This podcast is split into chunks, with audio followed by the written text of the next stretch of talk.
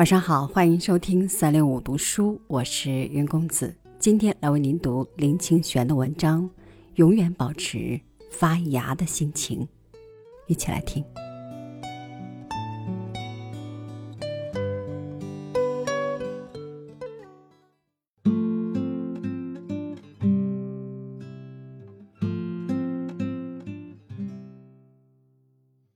有一年，我在武陵农场打工。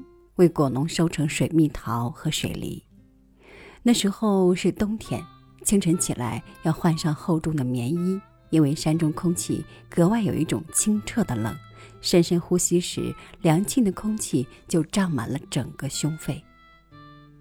我住在农人的仓库里，清晨挑起箩筐到果园子里去，薄雾正在果树间流动，等待太阳出来时再往山边散去。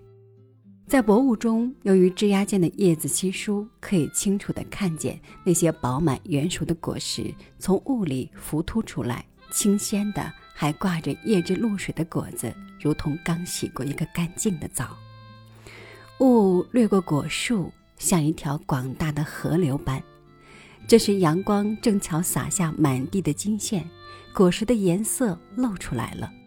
梨子透明一般，几乎能看见表皮内部的水分。成熟的水蜜桃有一种粉状的红，在绿色的背景中，那微微的红如鸡心石一样流动着一棵树的血液。我最喜欢清晨夕光初见的时刻，那时一天的劳动刚要开始，心里感觉到要开始劳动的喜悦。而且面对一片昨天采摘时还青涩的果子，经过叶的洗礼，竟已成熟了，可以深切地感觉到生命的跃动，知道每一株果树全都有着使果子成长的力量。我小心地将水蜜桃采下，放在已铺满软纸的箩筐里，手里感觉到水蜜桃的重量以及那充满甜水的内部质地。捧在手中的水蜜桃虽已离开了它的树枝，却像一株果树的心。采摘水蜜桃和梨子原不是粗重的工作，可是到了中午，全身几乎已经汗湿。中午冬日的暖阳使人不得不脱去外面的棉衣。这样轻微的劳作，为何会让人汗流浃背呢？有时我这样想着，后来找到的原因是。水蜜桃和水梨虽不粗重，但它们那么容易受伤，非得全神贯注不可。全神贯注也算是我们对大地生养的果实应有的一种尊重吧。才一个月的时间，我们差不多把果园中的果实完全采尽了。工人们全部放工，转回山下，我却爱上了那里的水土。经过果园主人的准许，答应让我住在仓库里，一直住到春天。能够在山上过冬是我意想不到的。那时候我早已从学校毕业，正等待着服兵役的征集令。由于无事，心情差不多放松下来了。我向附近的人借到一副钓具，空闲的时候就坐客运车到雾社的碧湖去徜徉一天，偶尔能钓到几条小鱼，通常只是饱览了风景。有时候我坐车到庐山去洗温泉，然后在温泉岩石上晒一个下午的太阳；有时候则到比较近的骊山，在小街上散步，看那些远从山下爬上来赏冬景的游客。夜间，一个人在仓库里升起小小的煤炉，饮一壶烧酒，然后躺在床上，细细地听着窗外山风吹过林木的声音。深深觉得自己是完全自由的人，是在自然中与大地上工作过、静心等候春天的人。采摘过的果园并不因此就放了假，果园主人还是每天到园子里去做一些整理、剪枝、除草的工作，尤其是剪枝，需要长期的经验与技术。听说光是剪枝一项就会影响明年的收成。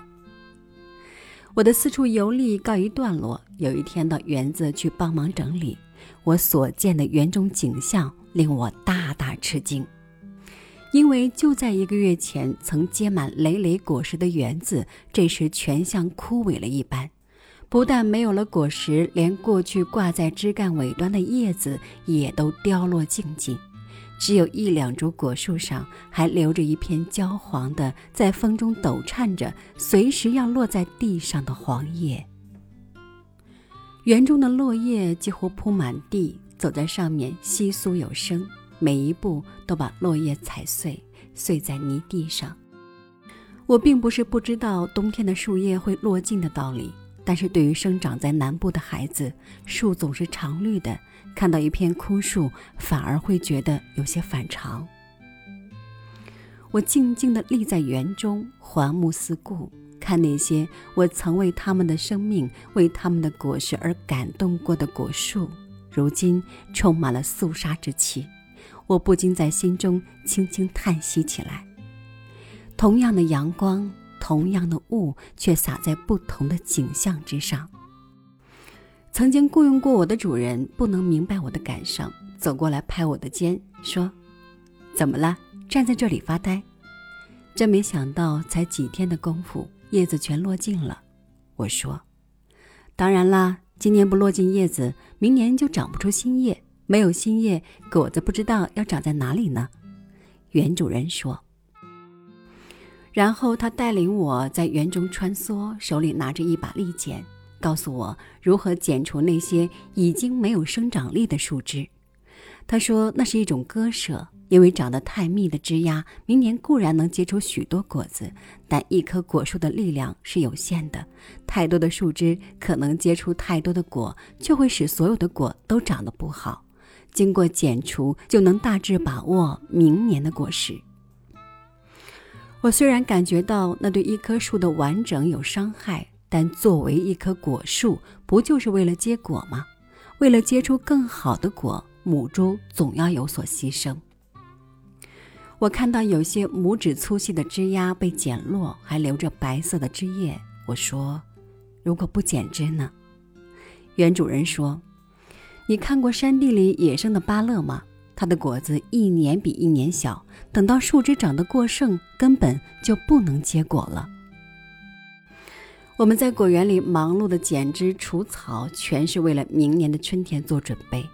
春天在冬日的冷风中，感觉像是十分遥远的日子，但是拔草的时候，看到那些在冬天里也顽强抽芽的小草，似乎春天就在那深深的土地里，随时等候着涌冒出来。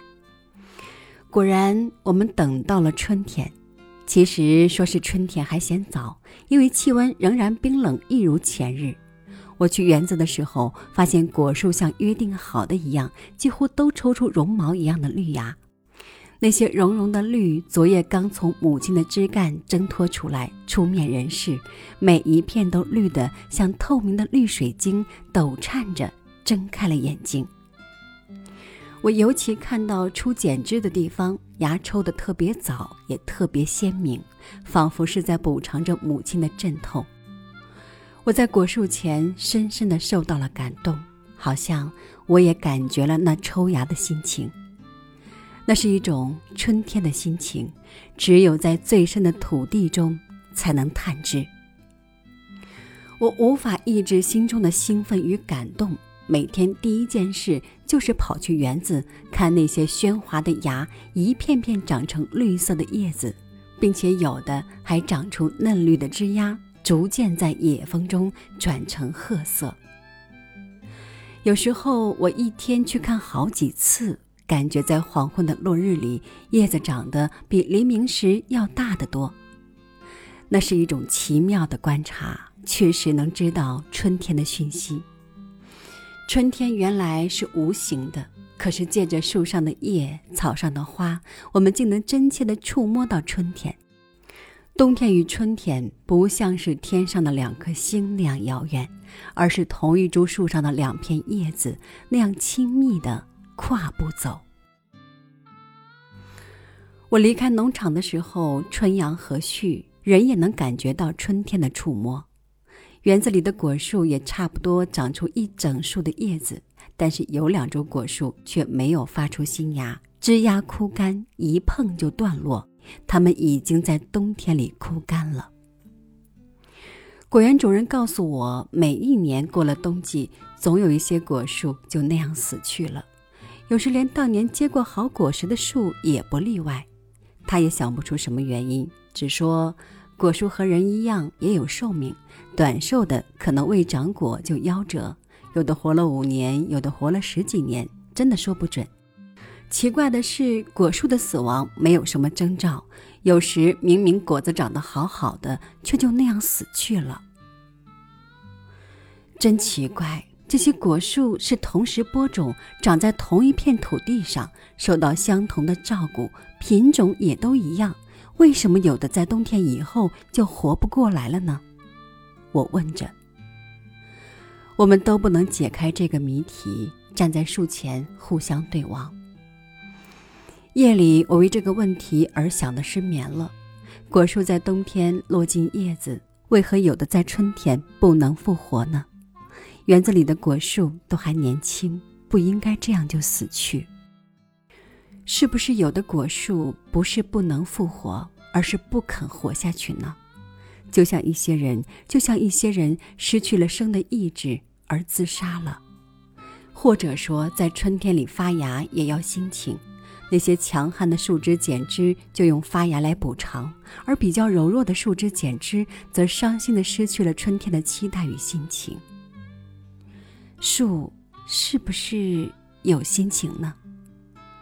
我这样反复的询问自己，直到难以找到答案，因为我只能看到树的外观，不能了解树的心情。